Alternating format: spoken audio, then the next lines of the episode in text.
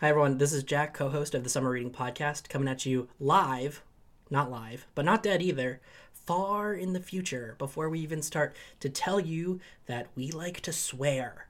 It's an explicit podcast. It's not crazy, uh, but we do say bad words, you know, like fooey, and we call each other cur a lot, like almost nonstop, and uh, what have you. We're good for a good what have you here, uh, here and there. So, just so you know, if you want to protect your your delicate paper ears from uh, our our cutting remarks, um, just be aware of that. So. Uh, sit back, or I don't know, go for a jog. Whatever you do when you listen to podcasts. I'm not your dad. I could be. We don't know. Pretty sure I'm not. Send me a letter. Coming up on the Summer Reading Podcast. outside of like watching a ballerina perform a ballet, Yeah. watching movers move furniture, It's amazing. I agree. It's some of the most graceful human experience yeah. uh, I've ever seen people uh, execute. Mm-hmm. It's and so they brought it. It was like that. What like man, I I could feel myself throwing my back out.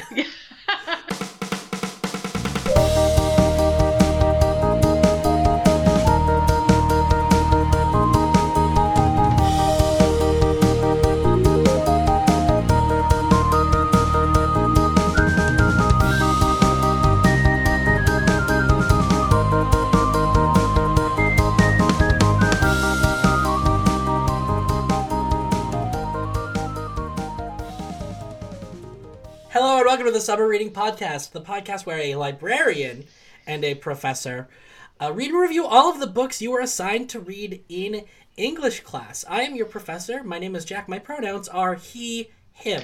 and I'm your librarian. My name is Marty, and my pronouns are she, her. And don't you know it? Today we're talking about Their Eyes Were Watching God by Zora Neale Hurston. Ta-da! Um, and for the listener's benefit, uh, Marty held her copy of the book up to the camera I sure did. and, and proffered it as if it was what was behind door number one. for one. all of yeah, for all the listeners As- to see. good. How are you doing today, Marty? I'm good. I'm good. Um, I, especially after I texted you that I had a, a life-saving fluffer nutter, so I'm feeling good now. Um, It's a load-bearing fluffer It, nutter. it is. right yeah. there. there might be another one in my in my near future. Yeah. Um, but no, I'm good. I'm uh, I'm getting to the point where I might have a baby like any day now, and that would be cool. Like the baby would be healthy and everything would be. I mean, presumably. Well, having the baby. I thought you were Yes. about. I'm about to have a baby, and a fluffer nutter would be cool. Oh yeah. Well, I mean that too, but. Is it a boy or a girl? It's a sandwich. um so yeah i'm i'm you know like huge and getting tired um quicker than i normally do but um but otherwise i'm good i don't know you know life's good it's sunday it's the afternoon it's a beautiful day out um, It's a religious holiday here in America. yes It is Super Bowl Sunday. It is. at time of recording this. Pu- puppy bowl sunday as well Puppy, yeah, Yeah. Depending on your denomination, uh, and how are you jack what's up I'm I'm good. Good. Um, we're recording in the afternoon, which we don't normally do, but it is a Sunday, so I figured uh, you can drink whenever you want on a Sunday. damn Um, straight Yeah. um,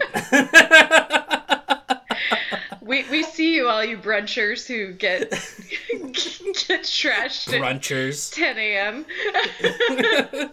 and we don't judge. That's right, we We're don't. We're here to observe. That's right. Uh, but uh, yeah, it's a it's good. It's a good day. It is a good day. It's Yeah. a good day. I don't not like a breakout into song kind of day. But Yeah. I have been I've been dancing. I've been dancing around my, my apartment Nice. because I got those bookshelves. Those. Oh my god, that picture you sent me, they're gorgeous. Yeah, it is a it's a proper it's a proper library. It's real there. nice. I can't wait to see it in in real life. So the we had we had movers hmm bring them because my dad and I tried to lift them and we're like, whoa man, Ooh. okay. Um, and I love movers. yeah. like like seeing one these two these two guys were like friends. We're on the Oh, phone. nice. They're calling me. and They're like, we're ten minutes out, and what for whatever reason they are cracking up. They're like, we're, we're, 12 we're ten minutes out, and I'm like, good, good, good for you guys. That's That's, awesome. awesome. Yeah, yeah. Um, and they're going through, and they're going through, and they it, just looking at those Yeah, bookcases, and, th- yeah. and then they do it, and they're like, oh yeah. Uh, all you need now is to fill it up. And it was like, and the other guy was like, "Yeah, you got books." And I was like, "Yeah, I got a huge pile." Yeah. And I pointed at the pile of books, and then the guy goes, "Oh." That's great. Oh, you're one of those. I they're, they're nice. They're really, really sweet guys. That's awesome. I love that. yeah. All right. So, their eyes were watching God by Zora Neale Hurston. Um, have you read this one before? No, I haven't. It's I feel like it's been on my to read list like mentally for a very long time. Um, but I this is this was a first read for me. Um, That's that's really surprising. yeah. I, I would have definitely have have pegged you for someone who had read this and like one of those pick it off the shelves. Yeah. Yeah, I don't know why. Um, I had never I had never actually picked it up, but um, yeah, it was great to have um, a reason to go and grab it and um, dive right into it. Uh, I really, yeah, I mean, I'll go into it more, but I really enjoyed it. Um, how about you? Had you read this one before? I I had. Okay. So I read this one before, but I couldn't remember when. oh, interesting. And so as as we've sort of made a habit of saying on the show, Mm, um means I was fairly confident it meant I read this in my in your dark year. bad year. Yeah. in the dark age. Yep. Um but then uh, I looked into it because that's all like I have that all archived and uh, hmm I, I apparently I had read this in 2016, which was not the bad year. Oh, okay. Uh, but I do know that my original copy of the book I got off of the free book cart that they had oh, at the, nice. in the English department at UMass Lowell. Yeah. Um, and that was always good. Sometimes there was a real steal. Yeah. I had to like I had to put an embargo on getting books from there because I kept walking away from books. I'm like I'm never gonna read this. Yeah, yeah. It's like I know that they have books there and they're free, so it's a bad deal to not grab one. But then I was like, no, you're not gonna Right. like or appreciate this. Right. Like, all right. Uh, and then a couple of years for Christmas, uh, a, a dear dear friend of mine, she gave uh, she gave us a new a new copy. Oh, lovely. I've got this new copy. Ooh, I like that. actual- Yeah, it's I, it's a nice design. It's got um, they quote Alice Walker oh, nice. Um, okay. on the cover because apparently, well, we'll get into this when we talk about Zora Neale Hurston, but Alice Walker, uh, She was hugely yeah huge promoted. yes, yeah. yes, hugely influenced by uh, Zora Neale Hurston, um, because this I would say is one of the American novels, yeah. No, I totally agree. Ca- capital the. Yeah. Um, and it's not. It's definitely, I would say, not as famous as The Great Gatsby, Right. um, or maybe To Kill a Mockingbird. Mm-hmm. Um, but I, I would say, like, if you're talking about the great American novels or the famous American novels, and th- this is not. If it doesn't come up in the first breath, it needs to come up in like the second or third breath. Yeah. it is. Yeah.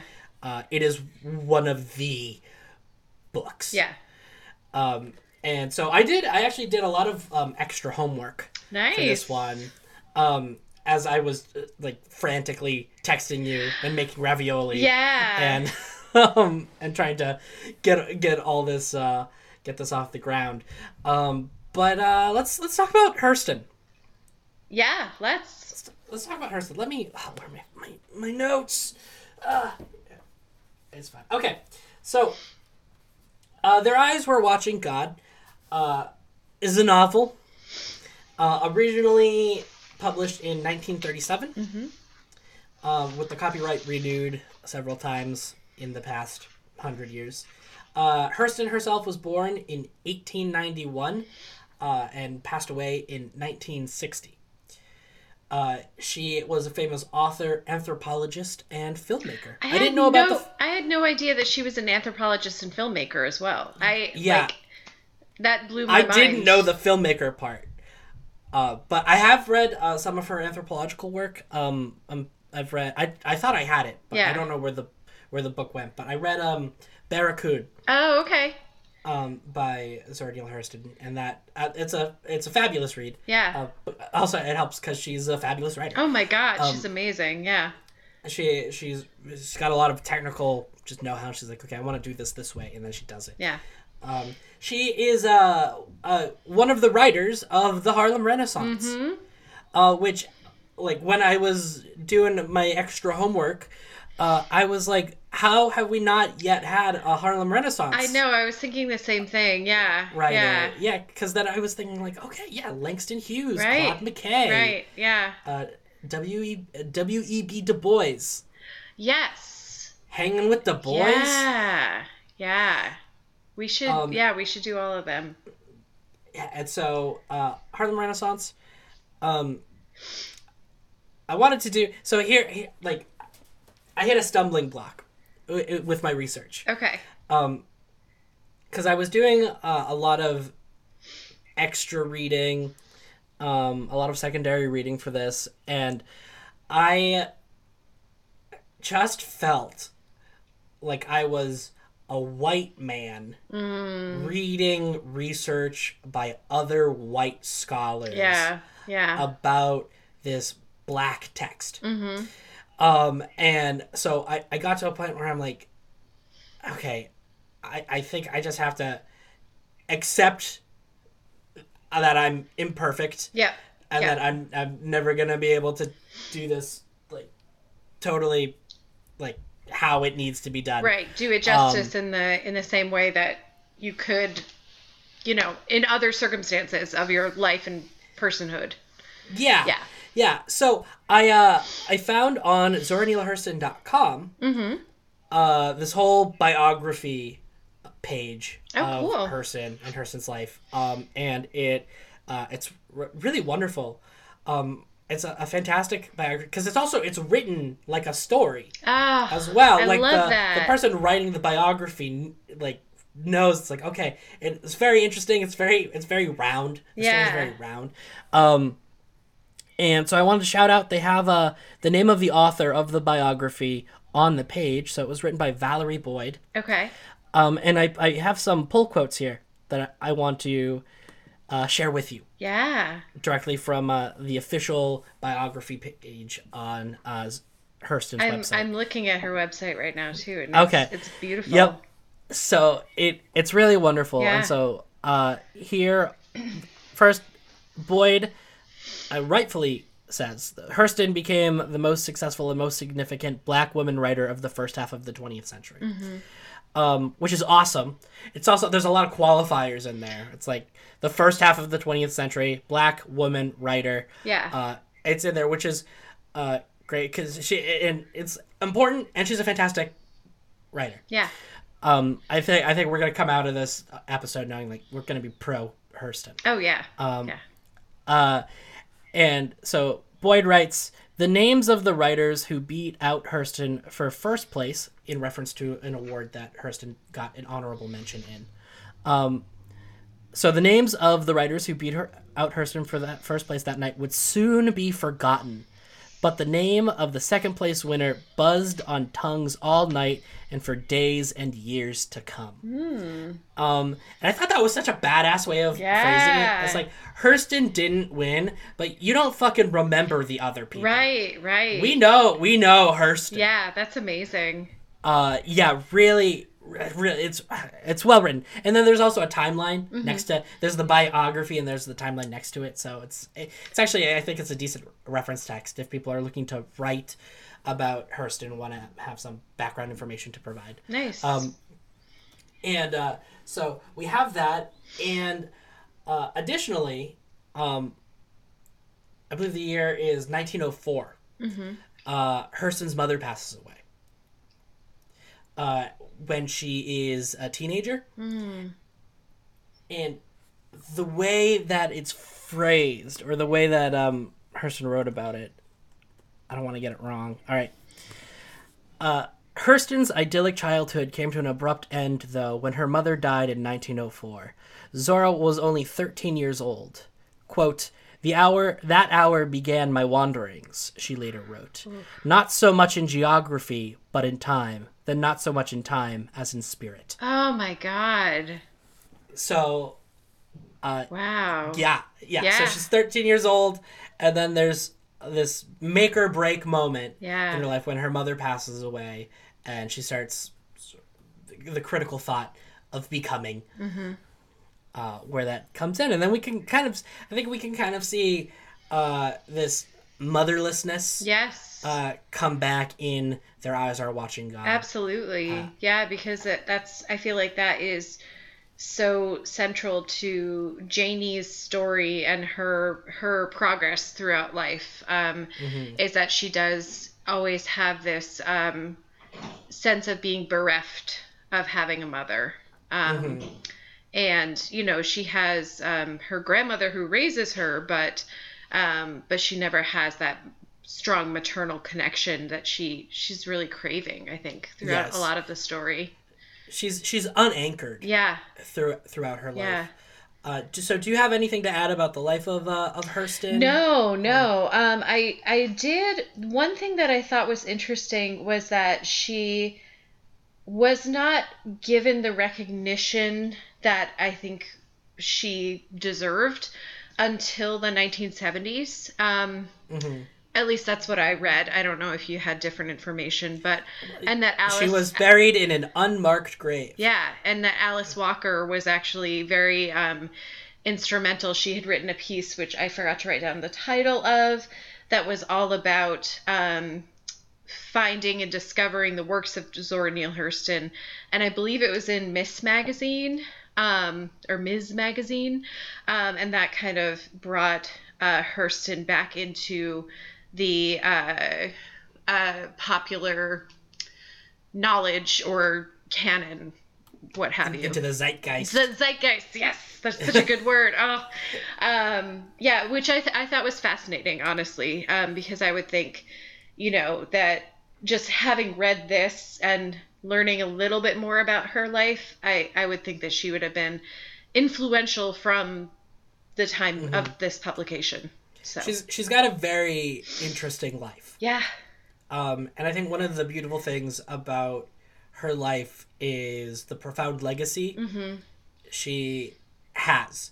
Um, and so obviously, I think Alice Walker is a great uh, example of like, okay, uh, the the heritage. So the importance of heritage Yeah. and how we get literary heritage in here. So we like a direct, like a direct literary descendant of their eyes are watching Bo- God. Bod? Who the fuck's Bod? um, we we've got the color purple. Um, yeah, uh, and you know say that with an asterisk because since we recorded color purple a year ago yes. um, we have since learned things about alice walker that are very disappointing and upsetting, but yeah. yes Yeah. yes um, uh, to, for that so yeah yeah ah, god it's really exciting if if you are a fan of their eyes are watching god which i'm sure you are um, uh, take a minute pop over to zoranealehurston.com slash uh, about and just peruse the biography it's a good read Yeah. Yeah. It's a good read. Um, all right, okay. So, what's this book about? This Their Eyes Are Watching God is uh, a book about young Janie Crawford. Um, I I read I read uh, this synopsis that describes Janie as middle aged. Um, Oh, but at the I end. think, well, I think because of the framework, they say that she's middle aged Okay. at the beginning and at the end because it starts with this sort of frame. But it follows Janie Crawford, uh, essentially throughout a history of three husbands. Yes. Um, she's a, a young, attractive black woman um, who marries uh, for security first at the advice of her uh, grandmother who's been raising her. So she marries a, a, a man who she does not care for named uh, Logan Killicks. I'm glad that you remembered his name because I had forgotten it. Kill, kill, Yeah. Killicks or Hillix, I don't remember, but there's Yeah. an Illix in there. Um, and then from there, uh, she sort of runs off with this smooth talking um, upstart Jody. uh, Jody, um, who they lived together in marriage for 20 years unt- until a very unsavory end, yeah. uh, where the, whereby then she leaves and she uh, falls in love with uh, Tea Cake, Mm-hmm. a man uh, over 10 years younger than her. Um, and uh, they get together and they they you know you know it's not perfect but uh, it's satisfying it's a satisfying love yeah. um, until uh, a, a hurricane comes by Chet sweeps them away I, in the chaos tk gets bitten by a rabid dog So um, awful. Ugh. uh, his health goes takes a turn for the worst um, he then becomes convinced because of these issues with his health that he thinks uh, Janie is cheating on him. He tries to kill her. She kills him in self defense. Uh, she's tried for murder. A white jury finds her not guilty.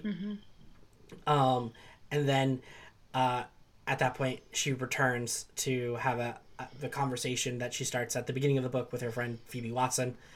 Um, Watson is her last name. Watson. Her, Yeah. Her friend Pheoby. Her friend Pheoby. Um, uh, and that's the book. Yeah. Um, And she's returning to the house that she owns, um, that she and Jody had together for 20 some odd years. Um, that she just, she kind of just ran off into the night with tea cake um, and left it, left it behind.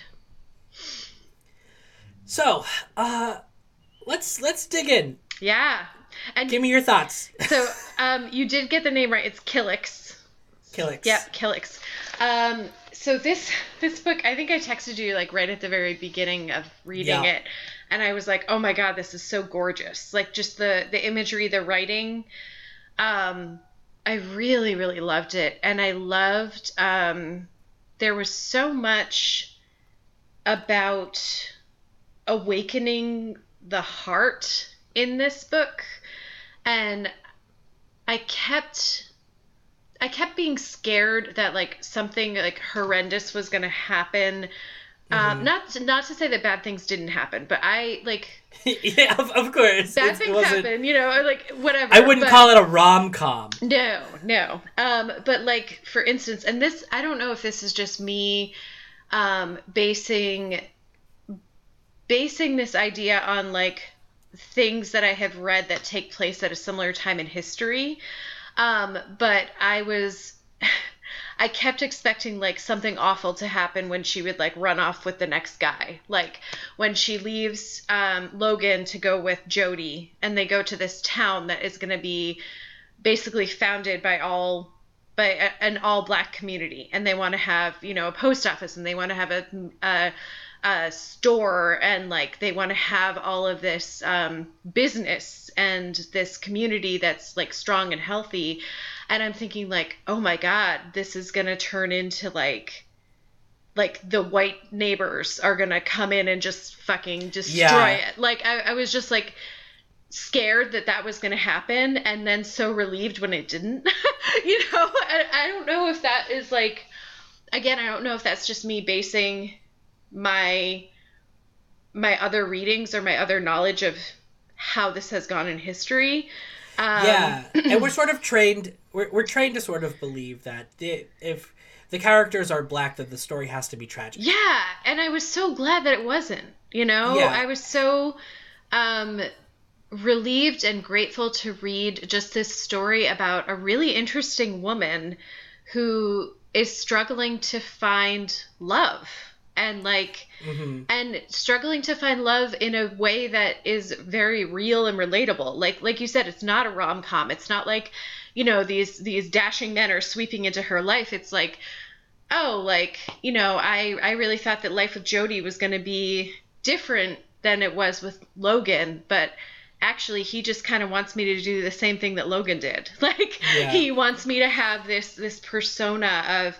being you know um the refined lady and you know i'll just like listen to whatever he says and i won't ever fight back and Mhm. um and she is just uh she resists that you know she um she does fight back she um she asserts herself in a way that the men that she is married to don't appreciate until she marries Tea Cake. And then I think Tea Cake gets her in a way that she Mm-hmm. and she doesn't quite believe it at the beginning. She's like, "No, you're just you're just fucking with me." And he's like, "No, no, I actually like I really love you and like I really want to be with you." And Open communication. yeah, and they and they do have a they have a contentious relationship at various points, but they really do they connect, they understand each other and they really do have a strong love for each other. and those those points of contention um i feel like is what makes the relationship realistic Yeah. and not idealistic Yes. Yeah. so so you get this like real fulfilling long awaited mhm. satisfying relationship Mhm. um but it's not like the land of milk and honey you, Right. you have it's still a relationship and, Yeah. and i think that is really something that like coheres the story it's not there's no reward in suffering Right. it's not like okay you did your time with these two men who were awful Yeah. and you hated so now you just get a good man Yeah. it, it's you get a man who's who loves you and is willing to try and and do his best despite the fact that he's gonna make mistakes Yeah. and you are also going to make mistakes Yeah. um and it's it's beautiful it's satisfying It is. It is. It's really it's really lovely and it's really um there's something that's actually really beautiful about the way when she finally finds tea cake, he finds her, whatever you want to call it. Um and they they they do kind of just like run off into the night together. And I I love that because she is she's a grown she's a grown woman, he's a grown man. They have these like established lives but they decide like you know we want to start something new together there's and- the romance of it all it's and it, there's something just so lovely about that because um and i think that that scares her too because she at, at one point she's referencing i can't remember the woman's name but a woman who kind of runs off into the night with a younger man and comes back in disgrace um, because he just used her for her money. Um, and she, you know, Janie has this real fear that Tea Cake is going to do that. And that also, I think, is like very, very realistic, very human. Um, that you're like, she's like, oh my gosh, like, I, I haven't felt this way before, or I haven't felt this way in 20 years. And when's the other shoe gonna drop? you know, it's like when Uh-huh. when is the, when is the shit gonna hit the fan? Like this. i have kid- learned that the bad stuff happens Yeah, yeah. when's the bad stuff When coming? is it gonna happen? When's it gonna come? And yes yeah, and it's um, and I love the the life that they step into. You know, she goes from living a pretty privileged life, you know, having a big house, running a store, to working as a farmer and like living in a hut. And she's so much happier than she was when she was with Jody um, because she has this fulfilling relationship. Um, and and they find a really vibrant community too where they when they move. So um, so yeah, I just I don't. There's so much to love in this book. There really is. like it's yeah Uh, as- uh, buil- building off of that. Yeah. so you, you made you made note of like just waiting for the terrible thing to happen. yeah. Yeah um and in that way i i think it's really clear how we can look at a book like the color purple as um, a literary predecessor. Mm, where there is a lot of hardship mm-hmm. and injustice that these characters consistently need to face um, but it's not going to be that and then you die right right um, and th- their eyes were watching God is very much uh, good. Like it's worth searching for. yeah It's worth going out and trying to to find that thing you feel is lacking in your life. yeah Um, because there is uh, so much. Like the way I phrased it is, uh, I think relating to your mention of uh, her trying to find love. yeah Um, the way I uh, was writing about this was I was using the term self actualization. mm, Um, and how, in many cases, I see uh, Janie's fight for love Mm-hmm. um, as playing into this quest for self actualization. Yeah. Like, I want a life where I feel like me. Yeah. Yeah. Um, and for so much of her life, she straight up does not get to be her. Yeah. She has her grandmother saying, You need to do this for stability. Then you have her first two husbands who are like, You're going to do this and you're going to be this thing. Yeah. Um, and uh, she doesn't get to embody, or she doesn't even get to explore what she could possibly want Right. uh, from her own life. Right. Um, and it's not until we get to Tea Cake where you have these two characters who are sort of helping each other heal through love um, and work towards selves that feel like as close to themselves as they've ever been. Yeah.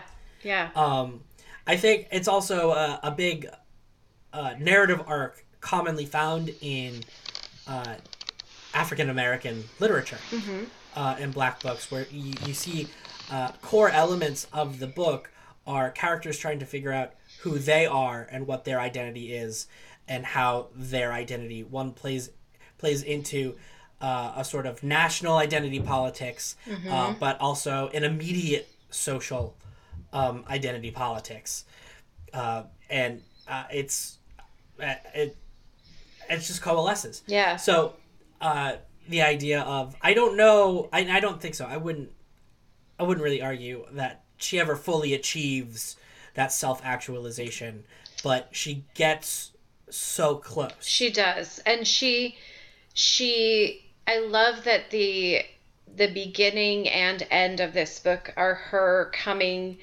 to Pheoby and telling her story from this place of real strength.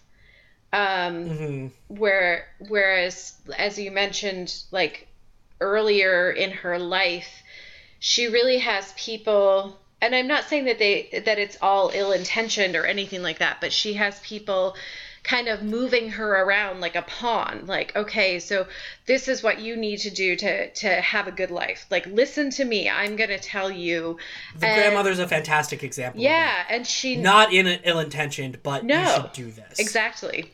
Um and and the grandmother the grandmother loves her, you know, and she does um I think that she sees that Janie is is kind of on this quest from a very young age and it scares her because mm-hmm. she has many years to look back on and she's she sees, you know, what does happen sometimes you know you you think Yeah. you think that you're on the right path and then everything falls apart around you and she doesn't want that for this girl that she loves so much I think it's also vital to note that Janie's grandmother is a freed slave. yeah So uh, there there is uh, there is a generational gap yep um, and uh, you know a socio-political gap Mm-hmm. in what freedom means for these two characters. Mm-hmm. Um, so coming f- coming from that position where the grandmother's like you you need to do this. yeah Uh, her sense of security is is vastly different coming from the position of being someone who is a a freed slave. right right Uh, trying to protect someone who they love who has always been free yeah yeah in the in the slavery sense. right right yeah I think that's a that's a big yeah that- that's a she big was never caveat. an enslaved person and her grandmother Yeah. was yeah yeah um yeah it's um oh there was something else sorry you should continue on because there was something that jumped to mind um and i lost it while we were talking um I uh, I'd like to talk about dialect. oh yes i would love to talk about dialect Uh, so I was I was reading up on the the dialect of of the book, um, and it was when I was reading. I'll I'll shout it out. Sure. Um, I found this book called um, Di- Dialect and Dichotomy. Where is it? I have it here. so this all takes place in florida right? Like even the beginning when she is with her grandmother, I believe they live they live in Florida and then she just sort of travels. I don't remember the the state. I remember Eatonville, Yeah. and I I just assumed it's the American South. Um, I'm pretty sure I'm pretty sure it's Di- all Florida. Dialect and Dichotomy by Lisa Cohen Minnick Okay. is what I was reading, and I was reading specifically chapter seven, which talks about the language of um, their eyes were watching God. Oh. Um, and I, I was gonna pull from it, but the university is telling me that my reading session has expired. No. Sorry, this ebook is unavailable. Oh no. Why don't you go fuck yourself? Do you have to log back in? That's probably something access like ebook? Loading your ebook experience. No, it's fine. I'm here. I was, it was so minor. All right, but so this, I I read this chapter, community and conflict, saying and doing in their eyes were watching God, Mm. um, and I think it's a fantastic chapter. One, if you love their eyes were watching God, um, I think. I think it's an interesting and useful text to use if you're a, a scholar Mm-hmm. working on something. But I also think, from a linguistic standpoint, it's, it's very interesting because this is a chapter that will mark um, or sorry, not mark, map out.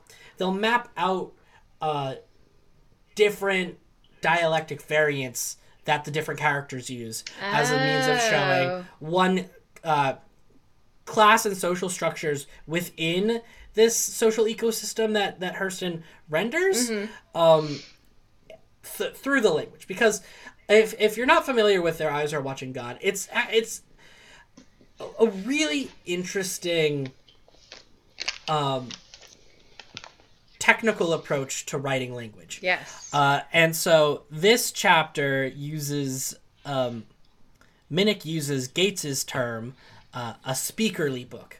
It has a very speakerly voice. oh, I love that. Uh, and the if you're unfamiliar with it, half of the book is dialogue. Yeah. Like at least half of the book is dialogue.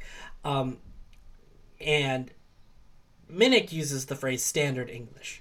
So, I- and I don't, I don't like that, but it's the phrase that she uses Okay. um, when characters are not speaking to each other, the book is written in standard English, which is, you know, it, Hurston's writing in this very gorgeous, Oh, it's beautiful, so gorgeous. um, Yeah. prose. One the whole time, Yes. um, but y- when you have uh, just the the plain text or the standard English prose, it's not dialectic. Everything Mm-hmm. is spelt according to uh, the American dictionary. Mm-hmm. Um, and and sure, there's some free indirect discourse there where we we find ourselves like weaving into a character's mind, but the other half is dialect, and the dialect is written like I was uh, like uh, the word gwine, uh, G W I N E, as uh, a, a way to say going. yeah.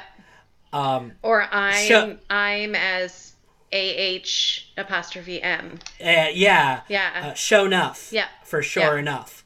Um, uh, and it, it, I think it's a very smart way Mm. of of giving voice to this population in a way that still claims that the book is and isn't written in dialect. right.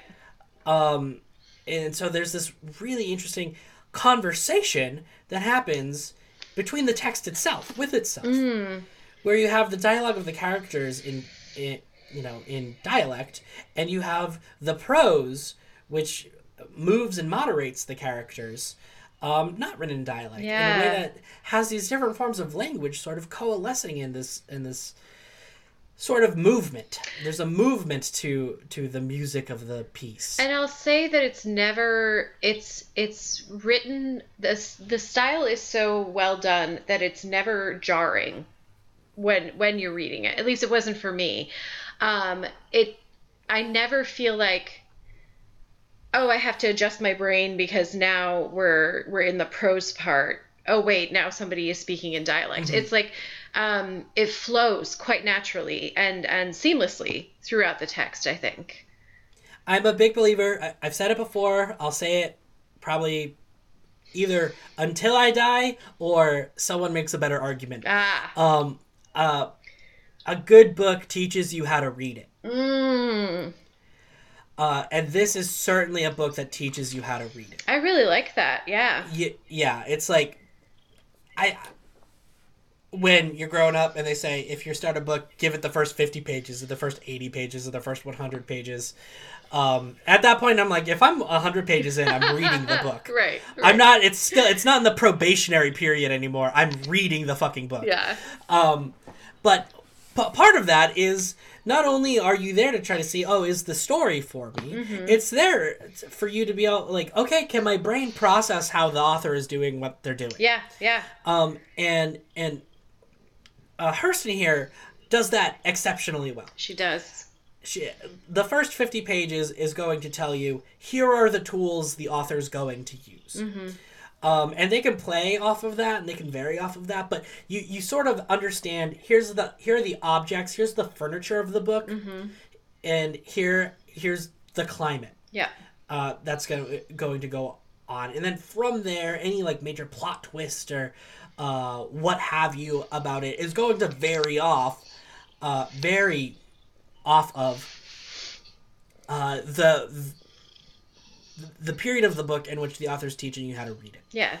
Um, and so if you if you come out of a book feeling like I I have no idea what happened, um, you can either say, is that what the author wanted, or you could say, they did a they did a poor job teaching me how to navigate this piece of art. Yeah, yeah. Um no, I totally agree with that. I um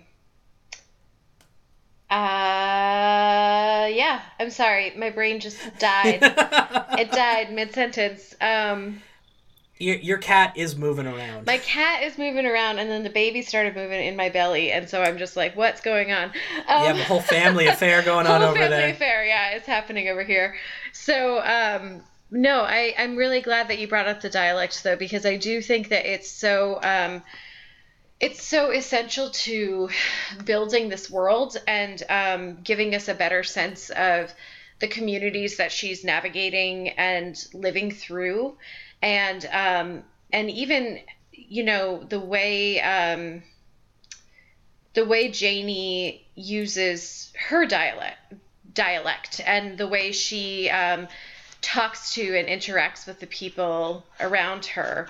Um, I really love there was there's that one s- section where she's in the store and she's um she's watching I'm trying to remember if it's she's watching this kind of flirtation unfold that she knows like she she says to the reader this is um this is like a dance. This is like a ritual dance that they're doing like this dialogue this back and forth that that these people are um engaging in and she's watching it from a distance and absolutely loving it and wanting to like see how it plays out. And part of part of that scene for me was like that they are kind of using these um I don't know these phrases, this like this language that um, is uh, it's like it's an indicator or it's a code that says like we're playing right now, like we're having some fun together, and um, and then of course Jody comes in and is like. You can't be engaging with these people. Like this is beneath you. And she's like, "But this is so fun," you know. And like I and I love, um, I just love moments like that. Um, Uh, and I, I don't think it would be as compelling were the dialect not so um, unique and specific. Yeah, so L- Lisa Cohen-Minnick in uh, Dialect and Dichotomy asserts that it feels so fucking in this paper the You're so academic. noted, scho- noted scholar is such such artifice. It's so bullshit. Um, uh, Mi- Minnick states that it, words speak louder than actions. Yeah, in the book rather than how we we tend to hear the phrase actions speak louder than words. Yeah, yeah. um and that's a perfect example of like okay conversation as game. Yes, co- yeah, conversation as survival. Conversation as connection. Yeah, um and and, and so normally normally and i've said this before um i don't love books that are like all dialogue. Right. Yes, you Um, have talked I'm- about this. I'm I'm a real bastard about it. um, but this book is not that. No. It is not an all dialogue book. It's ha- it's half dialogue. I was going to say it's well balanced, I think. Yes. Is the difference. there's a balance to it and there's an intentionality behind Mm-hmm. it like like in m- most books well, in many books most books you jack? Um in many books where it seems like any prose you get that's not dialogue is just there to get you to the next bit of dialogue. Mm, um the story world is never as fleshed out as it should be. Yeah. um, or it, like it's never as engaged as it should be. And when I say that, I mean um, intentionality wise. Mm-hmm. So there's an intentionality between the the proliferation of dialogue here, uh, in such a way that I'm never lost in space. You know what's going on. You know who's there. Right. You, you know, uh, you know the physical world. You understand the physical world around you in this book. Um, and that is then reinforced sort of symbiotically with the relationship between straight prose and uh, dialog Um, and then I was about to go off on how a lot of books aren't aren't balanced like that. They don't understand the balance, but I was like, I don't need to put that energy out into the world. Yeah, we don't need a rant right now. I, don't- I, don't- there's there's no um there's no pro- productivity and grumpiness yeah. Here, so Yeah. we don't we don't need that. But just just know I'm watching you. Um, did you did you happen to have like a favorite um, character or favorite event that happened in this book? I'm just curious. I do so I do have a moment where okay, when my sister, my brother-in-law and I are watching a movie and or a television show and they say the name of of the they say the title in the show. Yeah. We'll say roll credits. Yeah. Um, and there is the moment towards the end where the hurricane comes up and they're all looking up at the sky, and she says their eyes were watching God. yeah. I'm always like, roll credit. Yes! We got there, folks. Yep. Yep. We're there. That's the time. That's the time. Yeah. Like I like the idea of she had no idea what the title of the book was gonna be until she fell on that line. Yeah. And then And it was like, their like, eyes were watching God. That's it. that's it's not it. like it's gold. Yeah. Yeah. it's not like the three husbands of Janie Crawford. Right. Which, if this book came out in 2022, that's probably what it would be called. there with like seven and a half deaths of Evelyn Hardcastle, or the seven husbands right. of uh, s- s- some Somebody Hugo. Hugo. Evelyn Hugo. Evelyn Hugo? Is it also I Evelyn? Also Evelyn. Yeah. Yeah, recent past, huge, huge, Yeah. huge time for Evelyns. Yeah. yeah, I was um I, I don't know. That's good. It's a good dactylic name. It is. It is. Evelyn. Yeah. Um yeah, I god, I just I keep thinking about too like the imagery that she uses um as Janie is kind of having these like mini awakenings throughout the story and Mhm. there's the one at the very beginning where she's you know she's young and she is about to be married off to um, logan and it's that image of the tree and it's like the the scent of the tree and the the breeze through the tree and just like oh my god it's just so i don't know It's sensational. it is. It is. It's so beautiful. And um and then the things that happen that are like really tragic and really you know, like when um when Jody is dying, um that it hits home in this like really brutal way because he he just kind of like turns on Janie. Um and She she was saved and damned yeah, yeah. by this man. It's so awful. Um, and then Tea Cake's death too. I mean, it's just like she sees this man that she loves, who really, really knew her and understood her, um, turn rabid essentially. He just yeah he he decays. yeah, yeah. um I don't know. So that's me like jumping into the prose, the prose bits that really stuck with me. Um, and some of the one of the things that I did, I think I wrote this in my notes, but the whole thing about the mule, the mule dying, I was like, okay, I feel like we spent way too much time on the mule. I don't know if that was just Well, I me, mean, we could look at or this- if that's like like We could look at the semiotics of this. oh no, no! It said like a mule is a work animal. yeah yeah. Uh, and we can see the way that that Janie's employed, but that we're we're working with. We're, I think we're working with uh, uh, poetics here. That I, I, we are, we are, yeah. I, I don't know. I don't know if it's um. I can't speak to its efficacy at this time. well, and also there's a part of me that's like, well, maybe if I was reading this in a different time, thinking about mules in a different way, I would it would resonate more with me, right? Like the death of the I'm- mule. I'm like- the, well, you know what? If just say you don't have a heart. I don't, I don't Just- have a heart. That's that's what it is. We've been banding about this for For months, thirty episodes. Just say you don't have a heart. I'm just a heartless, cruel bastard. All right, you want to go into rabbits? mm-hmm.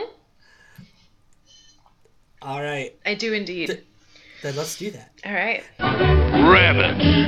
I hate rabbits. If there's anything I hate more than a rabbit, it's two rabbits. Welcome to Rabbits. This is the segment at the end of the show where we uh, rate the day's book on a scale of none to five rabbits. We can do a decimal rabbit. Just don't think too hard about what it means to give something half of a rabbit. So, uh, Marty, their eyes were watching God. How many rabbits? I am giving this one four rabbits. Four. Yeah. That's lower than I thought.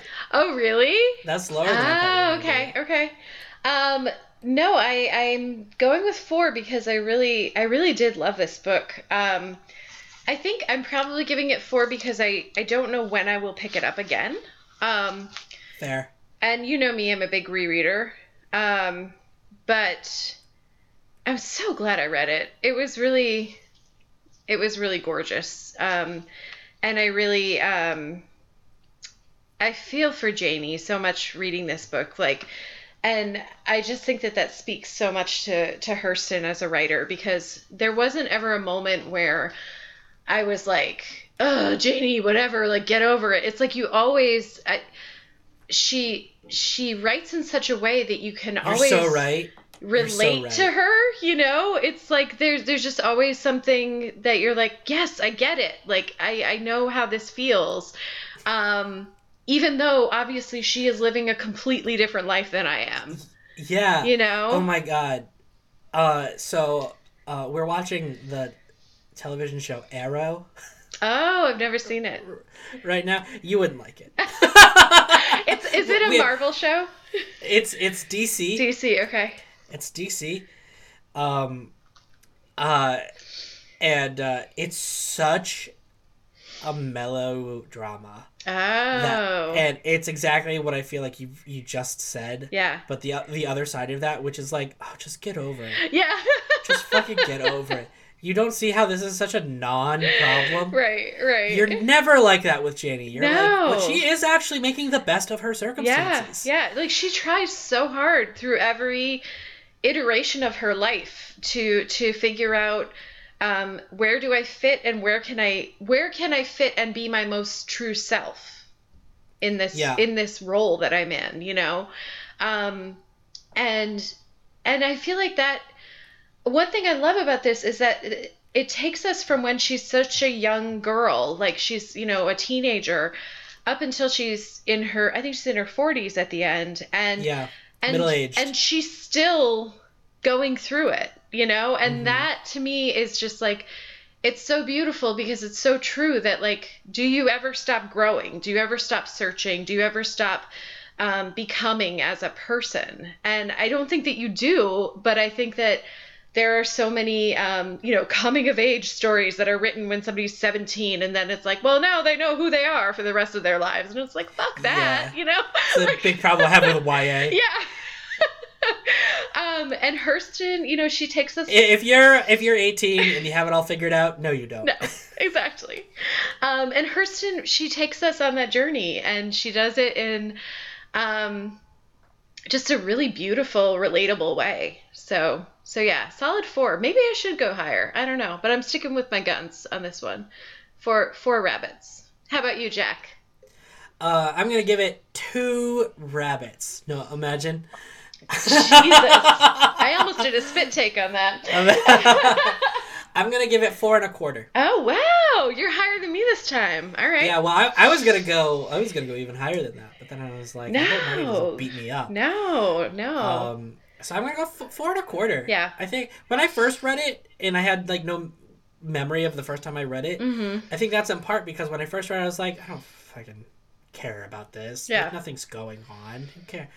You can't. And then I, I went back and I read it this time, and I was like, this is beautiful. Yeah, yeah. It's such a story about perseverance and finding love and loving yourself Yeah. and um becoming. I hate saying that. This is a book about becoming. Fuck you. Every book is. I mean, yeah, but yeah. At least all the good ones are, right? I The only mean, the only books that aren't about becoming are about unbecoming.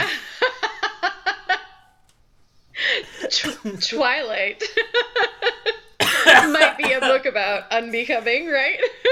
well, I would say that's a fairly liberal use of the word book, but oh God.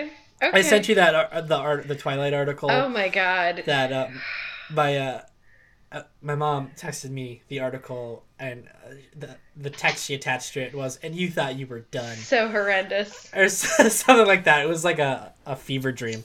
So all right, all right. So uh, four and four and a quarter. Nice. I almost gave it four and a half, but I actually think I'm more comfortable with four and a quarter. Okay. It's beautiful. I think we put this on uh, on the shelf of like the summer the summer required. I'm gonna take that one again.